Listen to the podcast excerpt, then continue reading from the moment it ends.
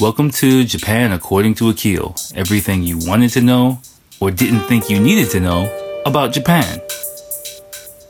With me, your host, Akil, living in Japan since 2004 and giving you the lowdown on what it's like to live in and around Tokyo.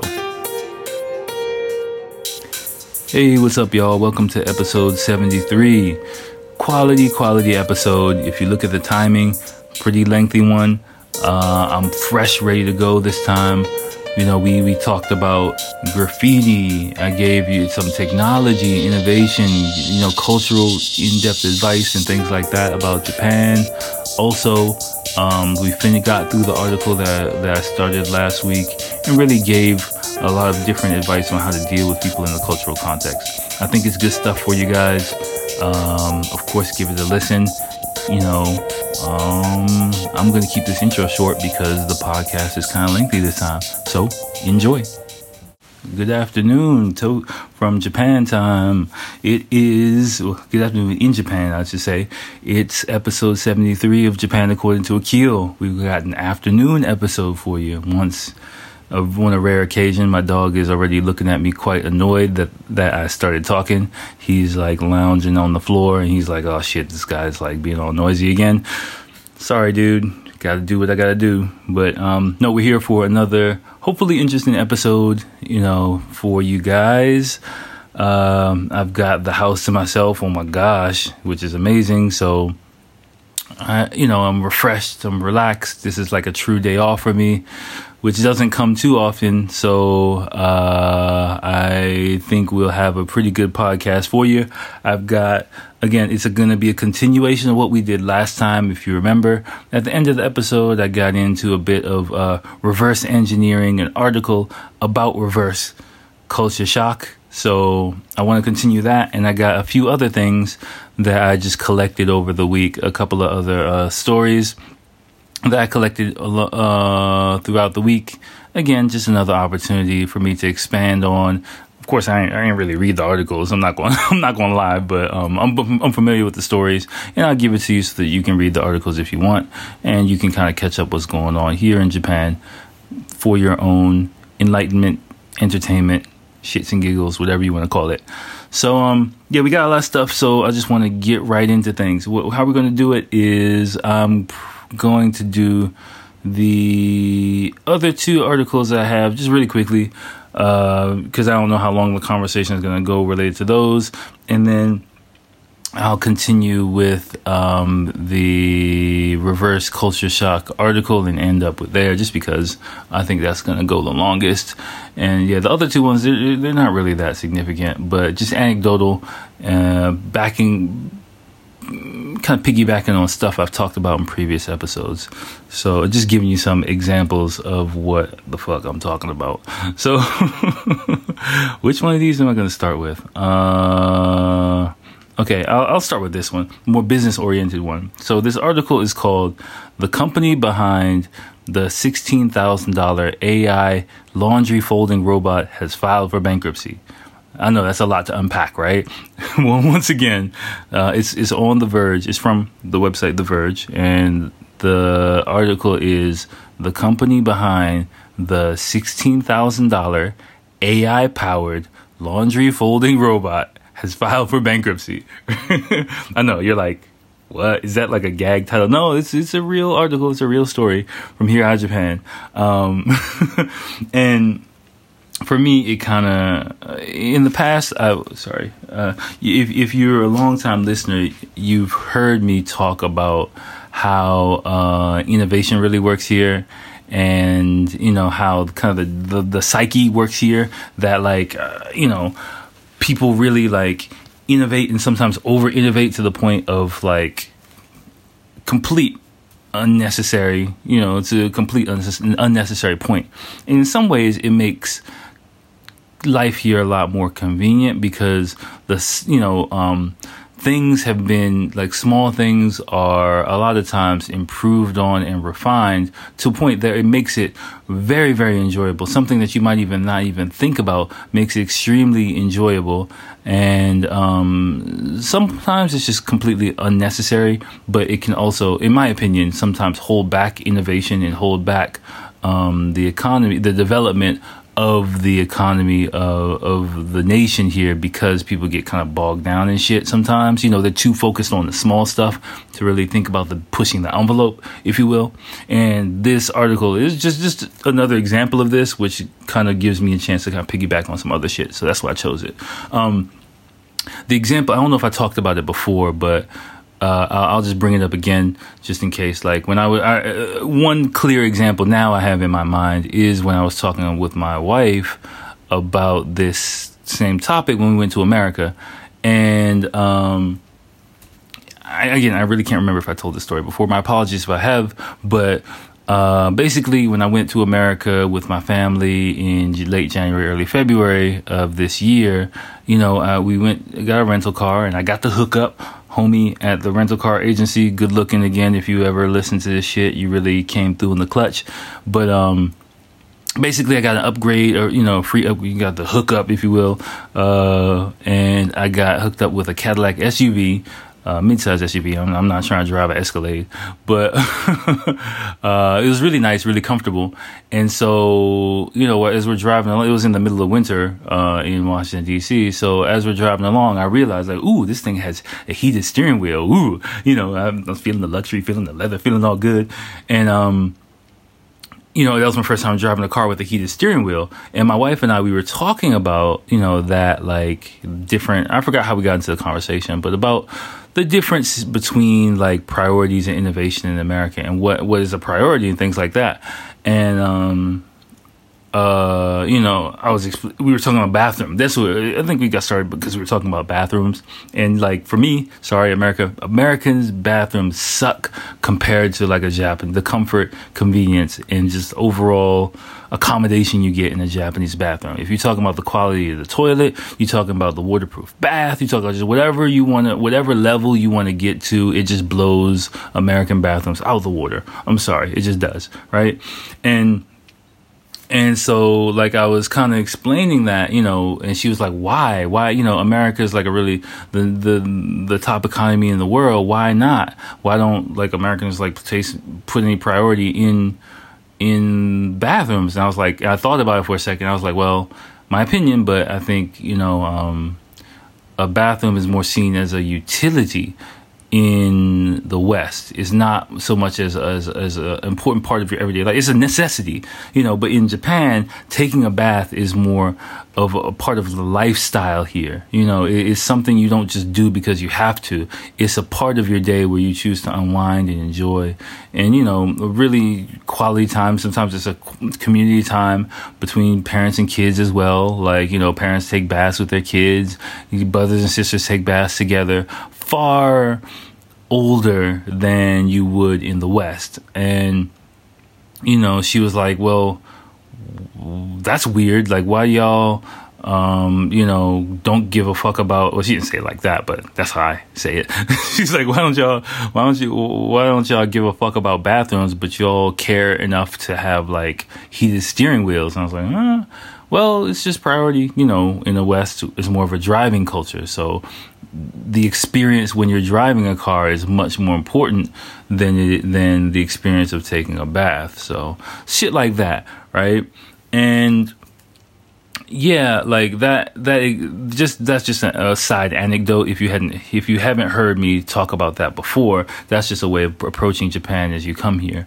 But um, the way different types of technologies, like the reason why I talked about like bathroom technology, like a toilet. If you haven't been on a Japanese Toho toilet, oh, a Toto, sorry, not Toto or Toto.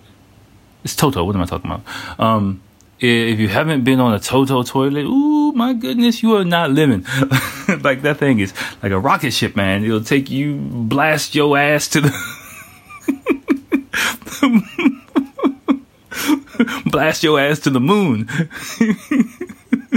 what, I mean by that is you know, you have like it's heated, you've got this control panel, you've got, you know, cleaning action, you've got a freaking, uh, you know, um, freaking uh, odor diffuser. I don't even know how it works. And some some of them are remote controlled, just mounted on the wall. And you got like it's just all types of gadgets and stuff that you can just fuck around with, like you know, to make your toilet pooping experience a, a lot more pleasurable. You know, and it's sorry, it's true. Like you know, and when I first came here, I was like, ugh, some springing water up my butt. I ain't trying to have that. Like you know, hey, hey, you know, you can say what you want, call me what you want, but you know, you wipe your butt by sprinkling water up there, so you're just doing the same thing in the toilet, and it's a totally different experience um it just helps. Like you know call me what you want say what you want but it just, it just really does help.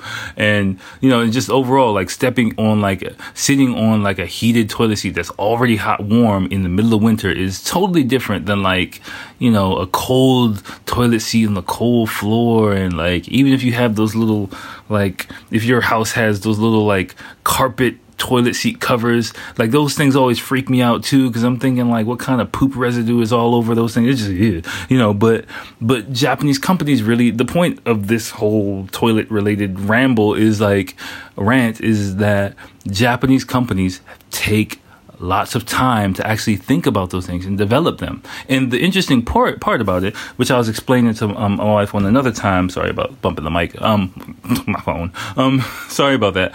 But um a few years ago, I remember too, we were watching a show and they were talking about like the ticket gates here, you know, for the train station and, and the guy who invented them and uh, stuff like that. And you know how he was like figuring it out and trying to figure out, and he and one basically one guy found a way to like you know um, make the ticket machine in Japan kind of accept tickets at a really high rate, and it was like the highest rate in the world and I was explaining to her, like, looking at it, I was just like shaking my head, like, oh, this is Japan. And she was like, what? And I was like, well, for me, the way I see it, if it was America, that dude who invented that thing would be filthy rich right now because if he thought about how to do it, he would probably quit his job, make his own company, create the, you know, get the idea, patent it, and then he'd be like a multi-millionaire, you know, and he, he people were like, "How did you make your money?" Well, I invented the little ticket thing that you know accepts tickets all fast. It, that's what happens in the West a lot. But I was like, probably no in Japan. That dude's probably still working for his company. Getting he got like a little bit of a raise, but he you know he's like a manager somewhere, you know, and his claim to fame in the company is doing that. But it probably he probably goes to work and works a nine to five or nine to nine, you know, knowing how Japan is uh, and just doing the same thing. Like that's the difference between the countries. So um, this kind of like in that kind of microculture within companies uh, is how things are. I, I, think if I remember, I heard uh, one of my students or a person I taught before said that yeah, like you know, Japanese people really take pride on or are very meticulous and take pride on doing things very, very well, you know, and to the point of perfecting things. And I think for me too, like I get the feeling like Japanese people are better at perfecting things instead of making new things, if you will. So, um, like Japan didn't really invent, to my knowledge, didn't invent the railway, but they made the best railway system in the world, you know. And I believe um, nobody has died on a on a high speed like the bullet train in Japan. I think no one has died on a bullet train crash ever in Japan, I believe, or in 50 something years. It's something crazy like that. And just the amount of trains, like one bullet train passes like where I'm at like every 10 minutes. And just to imagine like nobody's died in that in like 50 something years is crazy. But the flip side of that is what happens is, you know, companies and innovations kind of self contained. And a lot of times people think about, I'm going to make this great product, but don't really think think through how to sell it. And there's a bunch of shit I see advertised here by a lot of big companies. I'm just like, who the fuck is gonna buy that? Like, you know, I mean, yeah, it's cool, but yo, no one's gonna buy that shit. Like, but you, sp- I know you spent like poured so much money into making and innovating this this this bullshit ass thing, and no, it's useless. A good in, a good um a good indication of that or a good um what's the word? Example, sorry. A good example of that for me is the cell phone, cell phones, right? um, before smartphones came out, Japan was kind of like the world leader in cell phone technology. Like when I came here, you know, I'd take my Japanese cell phone back to America and people were like, "Oh my gosh, what is that? Like look at it, it's like a transformer. Oh, it's got TV, it's got a flipping out camera and oh shit." Like it was it was just amazing. It was, you know, every time people would just be like, "Yo, where'd you get that phone?" I'm like, "Yo, you know, it's that Tokyo stuff. I got that from Japan, man. I'm living out there. You know how it is." And people would be like, "Oh, you know, I go walk past the cell phone place and looking at this stuff, man, that's some bullshit. I got this Tokyo with me, you know, but um, but but once but you know it's like it's called galapagos syndrome um it's kind of a japanese term where you know japan is such an isolated island similar like the galapagos islands that a lot of technology gets so hyper specialized that it's just completely useless outside of japan you know or even on the whole uh, on, the, on the whole to be honest with you. And what i i found is like once the transition was made into smartphones uh, here in japan uh, probably uh, exactly around 2011, I believe, is, is when the iPhone 4 dropped. Because that was whenever the iPhone 4 dropped, I believe it was 2011.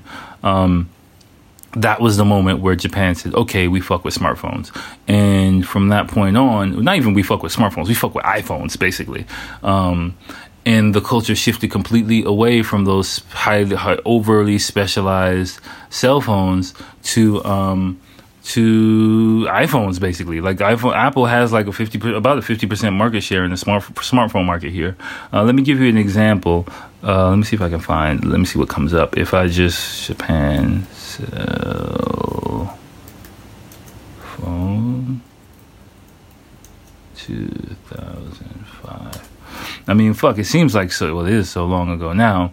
But if you just go back and pull up. Uh, and yeah, if you just Google, what all I did was just Googled uh, Google Images for Japan cell phone 2005, right?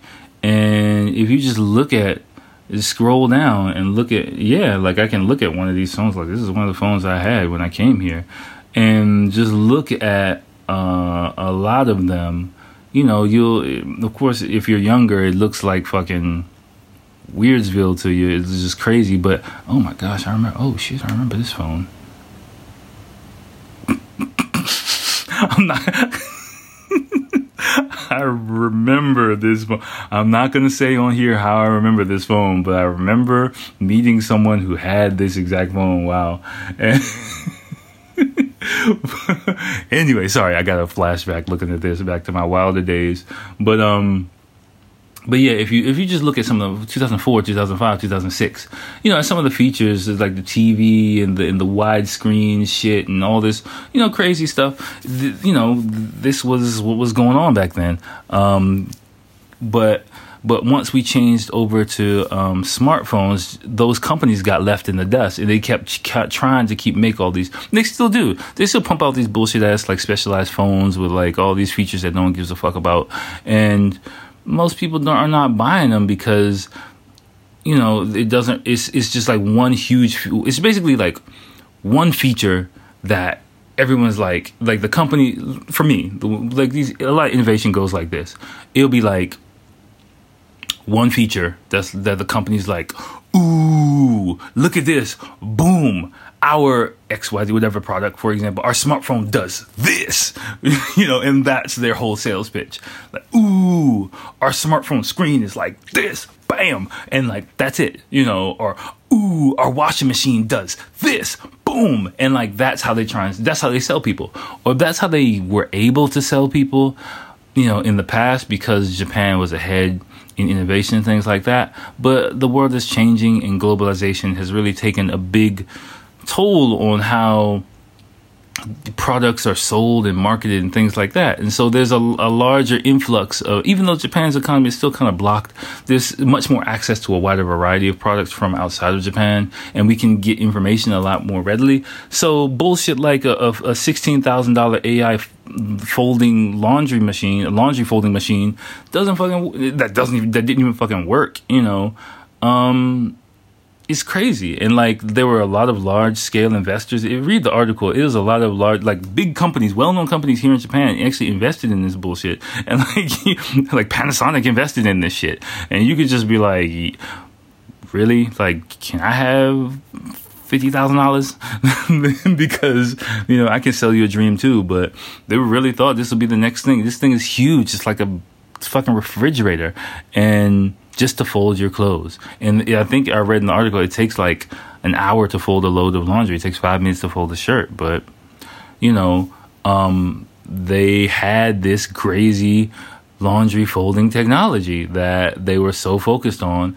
Boom, it folds, you know, and this is the result, you know. So it just this is it's a funny story, but it, I just um, wanted to bring it up on a more serious note to let you know that this is this type of sometimes bullshit happens and is is a byproduct of business culture here in Japan. And if you're stepping foot into Japan, that's something you need to know. Like if you work for a company and you're like, "Hey, dude, this is some bullshit," like now you gotta just keep your mouth closed and rock with it because you know you might have to go with the people off the cliff you know, if you're in that situation. But again, just just something to be aware of. It it really does go both ways. Sometimes I'm really thankful that the company that a company has taken the time out to be to overly innovate a product, you know, just just to the point of overkill because I enjoy it as as a consumer.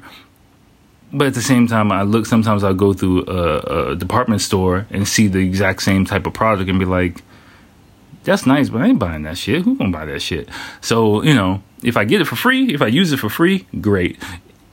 If they expect me to pay for it, fuck that. You know, so that's how I take it. But um, just understand that that's um, part of what you'll experience by living in Japan. Hmm, that was a pretty good, sizable rant. Yay. Hopefully, you got something out of that. So, I want to move on to something else.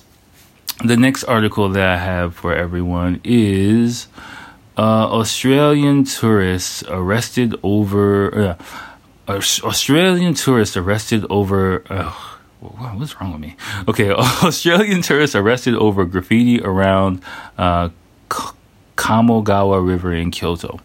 Now, here's the deal, right? Uh, and this is from Japan Today, and this this story broke a, a little while ago. The tagger, some tagger named Ghost whoever the fuck this motherfucker is, like Australian tagger. Now, I'm not going to single Australian people out, but this is the second time an Australian person has caught coming to Japan on some graffiti bullshit, right? My personal stance on graffiti, excuse me, and I, have said this before um, on here, is look, I'm from, you know, Washington, D.C., born and raised, inner city, 80s and 90s graffiti was everywhere. Cool Disco Dan tags all all over the city, you know, and a whole bunch of other shit. People from DC know what I'm talking about. If you don't Google Cool Disco Disco Dan, you'll see what it, what it's all about. But like that tag was all over the city. Graffiti was all over the city. You know, if you're from like inner city around my age group, you've kind of know what I'm talking about. I'm totally cool with graffiti. I'm not cool with graffiti in Japan. Like for a few different reasons. Um, first one, like for me as an inner city kid, graffiti, I did see graffiti as a way of like expression, self expression of people who, me, like people like me who really were kind of marginalized, felt very disenfranchised, really never had the chance to go downtown, you know, that much, really didn't feel, felt out of place downtown. Like, um, you know, like you, you felt a little bit like closeted off, especially during that time before the internet and things like that. So seeing different graffiti all over the city and seeing different tags and different art and seeing people express themselves, I got a thrill out of it. I was like, oh, damn, look at that. Oh, damn, look at that. It was really cool. And it was a part of my culture growing up. Here in Japan, that shit's not part of the culture here. Even if you into hip hop here, you know, doing graffiti in your own way or doing it as an art form is totally cool. But tagging up a fucking shop, man, like tagging up like a fucking, you know, storefront and shit like that, it just doesn't really match with the culture here at all. And I'm not really with it personally, you know, like I think there's a lot like people who love graffiti and people who love that culture. There are so, there are ways that you can get it done. You know, here like you can have a dude with a shop like you can, you know, you can have an art exhibition here. You can, you like, there's so many. I've talked about subcultures here before. There's, you can actually have a graffiti art exhibition, a graffiti art studio here, and people would probably support that shit who are really into hip hop. You don't have to fucking tag up some fucking old dude's shop that with some ugly fucking graffiti too. I mean, if you're going to do graffiti, make it look good, man. Like the, like ninety percent of the graffiti I he, see here is ugly as shit. Like I can't draw for shit. I'm like, fuck, that looks like I did it. You know, so that's my big thing about graffiti here from people domestically doing it here, right? Foreign people coming into Japan, like, come on, man. This is not like, you know, I, I think previously, I when we were talking, oh wait, what was I talking about that in a previous episode? Um, well, I don't know if I talked about it as a previous episode, but I don't really like the idea of foreign people trying to export their culture into Japan, like push it so much, and to just you know to fly over here and just like tag up like Kyoto. I mean, if you wanted to do that shit in Shibuya or Shinjuku, I might be like, but dude, you going to Kyoto just to fucking tag up some shit? Like, whoever you are, you asshole for that, man. Like, Kyoto is like one of the most traditional cities here in Japan. Is, I'd say, the mecca of traditional Japan. And just to have the arrogance to just run around doing that is just really r- ridiculous. And you know, the dude, of course, he was arrested like off the break because anyone sees you doing graffiti here, it's like, what the fuck are you doing? Like, you know, and they just gonna swarm you. So I'm really happy the person got caught. Um, and hopefully it discourages any other people from doing it. A person tagged trains, I think, a few years ago, and it's just like, the trains here are so clean. The train here is, is so punctual. It's like, why would you do that? Like, it, and it's gonna it gets cleaned off in like two seconds anyway. But it, it just makes it like that's just one of the things. Like again, people who live here aren't running around tagging graffiti all over the place. But you know, someone who's just coming here on vacation is like, yo, I'm a graffiti artist. I'm just going, you know, plant my flag in Japan. Like, come on, man. Like, come on, there's a lot of other different outlets for you here besides doing some shit like that. So if you come here, please don't do no bullshit like that because people who live here aren't doing it. So why would you think you can do it? Like, you know, and think it'll be cool. Like, it, just, it, just isn't. And that's not me talking like some square dude, like, you know, who's like, fuck graffiti, you know, no, no, like, I really like graffiti. You know, I can't do graffiti, but I really like graffiti. But, it just doesn't make sense here. And, you know, people not going to understand it, people not going to respect it, and you're just basically making a disturbance for no reason. So, because for me, that doesn't really match with what, for me, graffiti represents. So, um, if you, you know, hopefully, even to one person who's who's considering coming here and might want to just tag up, so just don't do it, man. It's just really you're just looking kind of stupid. That's how I feel about it. You can you can disagree with me if you want. If you live here, you disagree with me what you want, but that's just how I feel about it. So, all right, so that's that. Uh,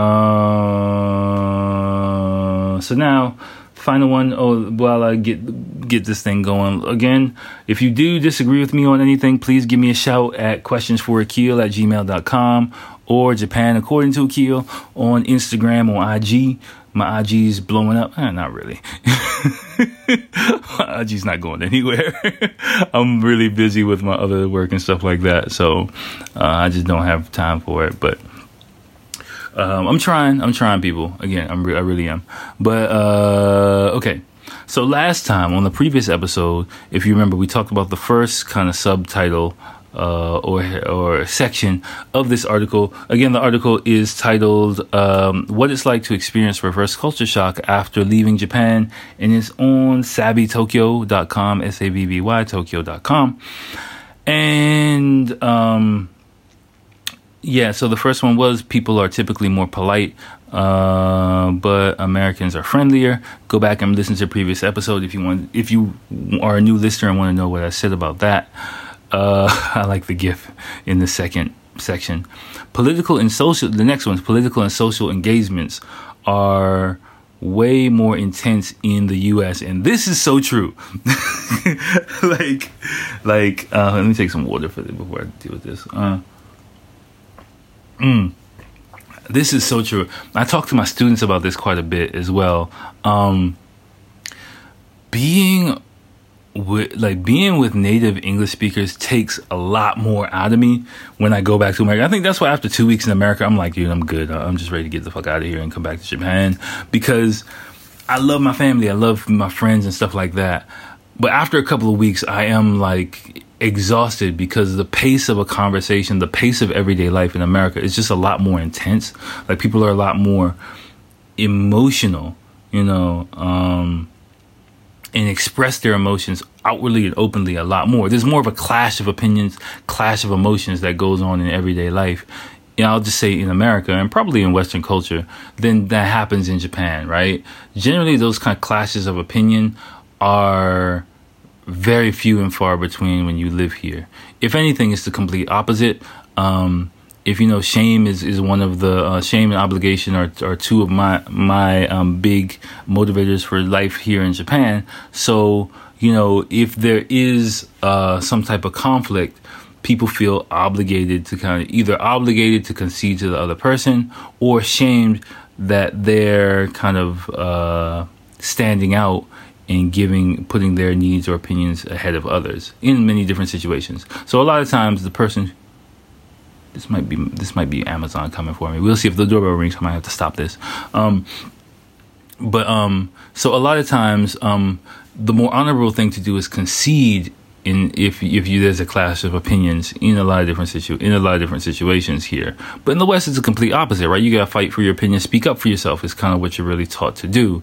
Um, and so, even if you're hanging out with people you really, really get along with, you're constantly going back and forth. You know um, debating or or, or or strongly giving your opinion and stuff like that and which in the moment is really fun but over the for me over the a longer period of time like after i have those quiet moments to myself like i'm like you know, it's like I just like ran a fucking marathon now because I don't really have as much time to think and to be within my own thoughts and within my own head as I do here, even if I'm in a group or around a, a lot of other people. So, um, because generally people are moving as one here more. It's like, you know, it's like being at like a fucking rock concert versus like swimming with a school of fish, right? Like it's a totally different vibe. Your energy is totally different. And when being with a group of people in Japan is more like swimming with a school of fish. You're more or or you know, a flock of birds flying together. You're just going to move together generally as one, just naturally. Um to to for the most part. But in in in the west, you're going to kind of do your own thing. Uh, and and yeah, so it is. I mean, I'm not saying one is better than the other, but the energy is different. And for me at my age, and just like how I've just the past like almost 15 years now, I'm just accustomed to swimming with the fish. So I remember what it's like to be in the fucking rock concert, but you know, and I enjoy it sometimes. Over the long term, I like fucking swimming with the fish.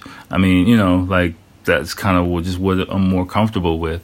And I've seen it with, when this time going back to America, I've seen it just in some of my interactions with people.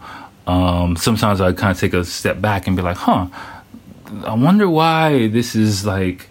I mean, I'm, I enjoy everyone I met back when I was in the States. Don't get me wrong. I just, a few seconds, I was like, huh, this feels different for some reason, you know, and I remember being conscious of it, you know, like kind of, I'm, I'm, I'm, working to kind of keep up with the conversation. But even if I do, sometimes I'm still the quiet person in the conversation. I was like, huh, I wonder why. And I think it was kind of made me realize, oh yeah, I guess you have kind of changed a bit. You know, the way I talk to people. It's like, oh, it's not so important if I talk. Or, oh, okay, yeah, your opinion might be right. Sometimes, like, of course, I'm a lot more, you know, assertive in America than I am in Japan. But even with that, I still could feel myself at times like being a lot indifferent to you know, winning a point or stuff like that, or you know, like hey, whatever we want to do is cool with me, kind of thing. It's kind of interesting. It's, it's, it's, a really interesting dynamic, and one that coming into Japan you might uh, struggle with a bit, and um, and or if you're coming here for business,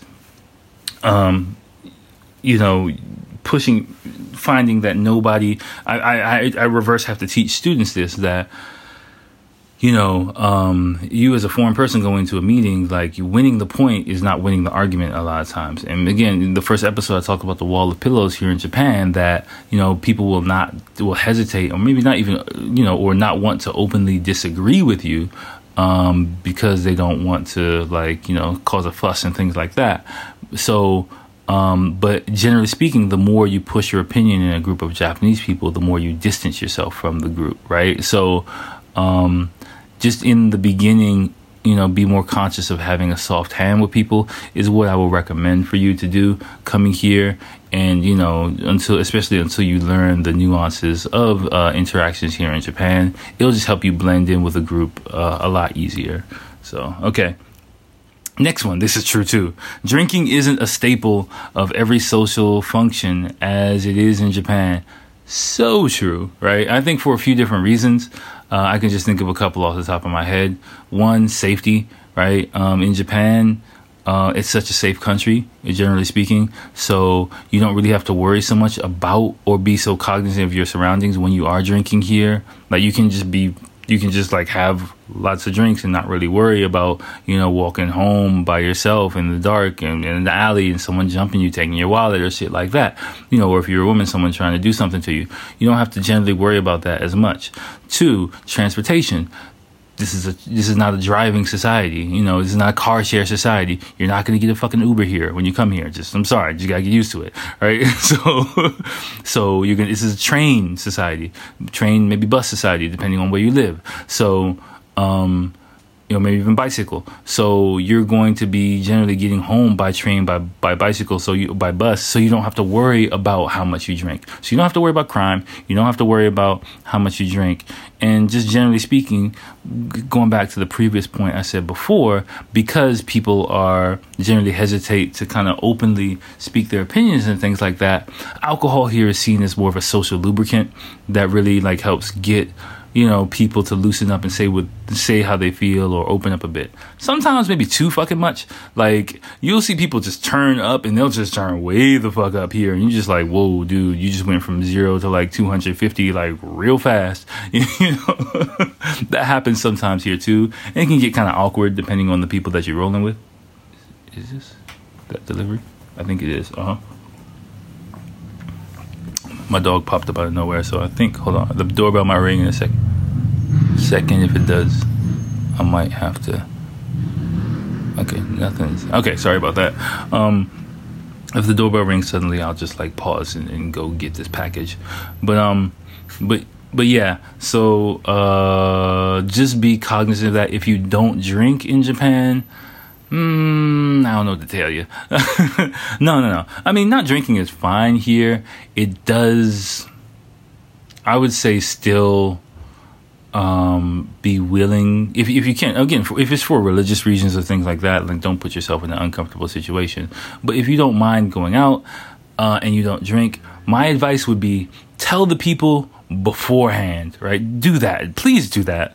Don't fucking go to like an izakaya with people, you know, and be, and they like ordering drinks. You're like, oh, I don't drink. Don't fucking do that. Don't be that person, right? Because people just don't really know how to handle sudden changes like the to, to the norm or social expectations. But if you're invited out, you know, I would advise you to ask the person, hey, I don't drink. Is that okay?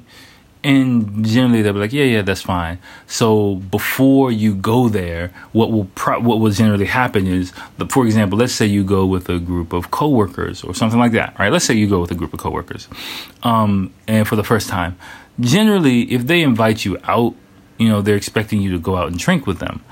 If you go out to a izakaya, you know, typical place to drink, and or if you don't know what izakaya is, it's a traditional Japanese style restaurant. Um, but it's also a place where you can drink quite a bit. Right, sit down, eat, and drink, which is kind of common. Now, if you go there and they start ordering and you're like, yeah, I'll have like a ginger ale. People will kind of be like, oh, what the fuck, you know, you know, and they'll kind of be weirded out a little bit because they're gonna want to like drink beer and stuff like that. But if you let the the person who invited you know beforehand, what happened? Remember, a lot of stuff happens around you behind the scenes. They'll say, oh, sure, no problem. Then they can go back and tell all the other people, hey you know, XYZ is coming, they don't drink. And then everyone will, okay, everyone got it, and they know what to expect of you in that situation, you know, in the, and they'll be able to care for you in the context of that situation. It might sound weird, it might sound completely unnecessary, but it's so true and it's so important for the group dynamic of that situation. Another important thing, which I haven't really talked about, I don't think, is when you, if you go out with Japanese people, everyone shares dishes. This is the number one faux pas I see a lot of foreign people do is when they go out with a group of Japanese people. Like I've seen it happen uh, several times. I might have done it like my first time or two going out with Japanese people. Like you go out with a group of Japanese people, you go to an izakaya, you look at the menu, and say, hey, what do you want? You'll look at the menu, see one dish that you want. Hey, I'll have the pasta. The pasta comes, and you sit there with your plate of pasta only for you, and you eat it by yourself. That is a huge faux pas in Japan. Japanese people will look around like, oh, what the fuck do we do? People share dishes here. Like, you have to really understand this. A community aspect, a community culture. Like, sitting there with, um, like your plate of pasta, eating it, all, eating the whole thing by yourself, or ordering like a big beer. I mean, like like a, a glass or a jug or, or something like one drink is fine. But generally in izakayas, beers come in like larger bottles. Um, so like if you order like a larger bottle of beer and just sit there with pouring your own drink and drinking it by yourself, that's we is that's the equivalent of going to a house party turning your head, turning around facing the corner and drinking a beer by yourself with your head in the corner for the whole fucking room. That's what you're doing. People are looking around like, what the fuck do we do with this person? Shit. Because sharing dishes, like you're gonna have a small plate, you're gonna order the large dish and you're gonna have several smaller plates around you and people will share, serve each other. You know, serving yourself is kind of rude. You're supposed to offer and try to serve other people, you know, or people will try and serve you, allow people to, to, to serve you um, is an important part of uh, Japanese culture. Another important tip that I, that I, learned after a while of being here: you're never supposed to pour your own drink, right? Um, so let's say again, let's go back to drinking beer. Hopefully, you're old enough to drink. You're drinking beer with people in izakaya. Generally speaking, like if you, if your glass is empty and no one fills it up, that's kind of like a faux pas on their part. But if you want some more beer, what I what, it's the complete reverse of what you would typically do where grab the grab the bottle and pour yourself some. No. Don't do that shit. Okay? What you what you would do is grab the bottle and offer it to someone else right? It's the complete again. Just do the opposite of your natural instinct. Offering a drink to someone else. Hey, you want some more? You know, the, the, person next to you or near you. Of course, if their glass is totally fucking full, don't do that shit. But you know, if someone near you is like, or in your general vicinity has like a half, about half a glass, you can just offer them some more, and then that puts them on notice that, and then they'll take it from you and pour some for you. Like that's kind of what happens. But generally speaking, experienced drinkers will kind of be you're always looking left, looking right, and seeing if a person is you know getting low. Uh, one one about a, if they're down to like a quarter of a glass, you need to grab that beer and pour it for them. It can be a little bit annoying, but when in Rome, right? All right. Uh, let's see. How are we doing on time? Ooh, hmm. Next one. Oh, this is this goes back to my previous point. Public transportation and facilities are much better in Japan. So much better. A public toilet, geez. An elevator, geez. Like every time I step into an elevator, like there's no piss. It doesn't smell like piss in here. This is fantastic. Like, you know, seriously, seriously, you just have no idea. Um, that's one of the things I love about living here. Like, you, you know, if there is like one empty uh, can on the floor or a piece of trash, it stands out like a sore thumb. Like it really does. So, um, just enjoy that. There's really not that much to say about that here. Um, yeah, it, it's just true. It's just a fact of living here. Um, uh, the next one. Not a single person cares that I speak Japanese. Uh, there's really not that much to say about that. Um, yeah, because I mean, here Japanese people. Ah, okay, okay, okay. I know what I can say about this. The reverse of that is in Japan. Everyone seems like they care that you speak Japanese, right? So, don't let Japanese people blow your head up. If you learn a few words of Japanese, you can say konnichiwa or something. People will go, "Oh, your Japanese is so good." That's just really uh insincere comment. Like it's an empty comment.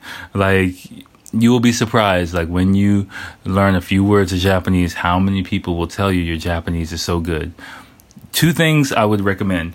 One, don't let it blow your head up like, "Oh, thanks, you know, I got this shit down packed." One, don't do that. Okay? and two, don't be cynical about it and be like, what? What are you talking about? No, I don't know. Don't do either one of these. Just accept the compliment and know that it's you know it's a part of the culture here of you know the appearance of uh, appearances. The surface is very important here. So.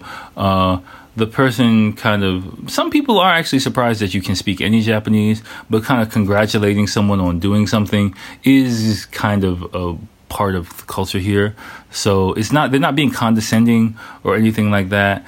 And so I would say don't be condescending with them either. It's just like a natural reflex for a lot of people. You know, if you do something kind of surprising to them. So um, even me now, like the level of Japanese I can speak, you know, get my grammar shit, but you know, I'm, I'm a pretty good Japanese speaker.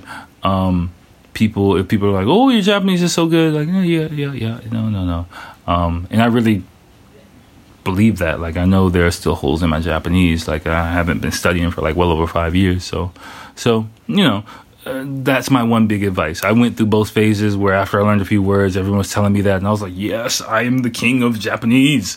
And then uh, after I learned a little bit more, I'm like, "What? What are you talking about? I can't really speak Japanese." Okay, chill out, dog. Come on, relax, relax, dog. That's my co-host for the day. um, the article goes on a bit more about dealing with culture shock. Um what can I say about dealing with? I, will kind of wrap this episode. We're at 45 minutes. I'll kind of wrap this episode up with um well the article is about dealing with reverse culture shock but i can get i'll try and give some advice about dealing with the culture shock here um probably my number one piece of advice if you ha- experience something that's real big culture shock here don't lash out don't act out you know immediately um if you can hold in your initial reaction that's what I tend to do. I hold in my initial reaction and it helps me assess the situation and how I should react more. Generally speaking, in the West, we more react, we respond verbally, maybe even physically a lot faster. You, you have to, you know, in a lot of situations, you know what I'm saying, in Western culture. But here's kind of the complete opposite. People don't really make sudden movements. People don't really speak openly or loudly or, or, you know, suddenly or strongly in everyday life here. Um, so, doing that really makes you stick out like a sore thumb and can be really shocking for a lot of people. And in, many cases, people might not even realize that they're doing something you're uncomfortable with. Um, if you know, so sometimes if the person can speak English or if you can speak Japanese, I've had to kind of you know pull them to the side and explain things to them. But I tend to try and do it in a level-headed way, not in like with anger or malice or things like that. Because again, if someone does something that um, really upsets you and you lash out with them with anger, you kind of the dynamic kind of changes a bit, and I, I've noticed this happens quite a bit. You go from "Hey, this is my buddy" or the person I know X Y Z to become Japanese person versus foreign person. It the dynamic quickly switches like that. You get called out by being not literally called out, but pointed out as being a foreign person very much when you do those type of things. And, you know, so how to kind of deal with those situations. It is a bit of a balancing act, and it's one of the things you kind of have to learn to deal to navigate living here. But if you can do it gracefully, it looks positively upon you as being a foreign person. You know, and uh, if a person does do something completely rude and you handle it gracefully, but you know, still put the person on notice, you also look shine positively with the other Japanese people because they'll be like, oh yeah, that person's kind of weird, and makes the Japanese person look quite negative.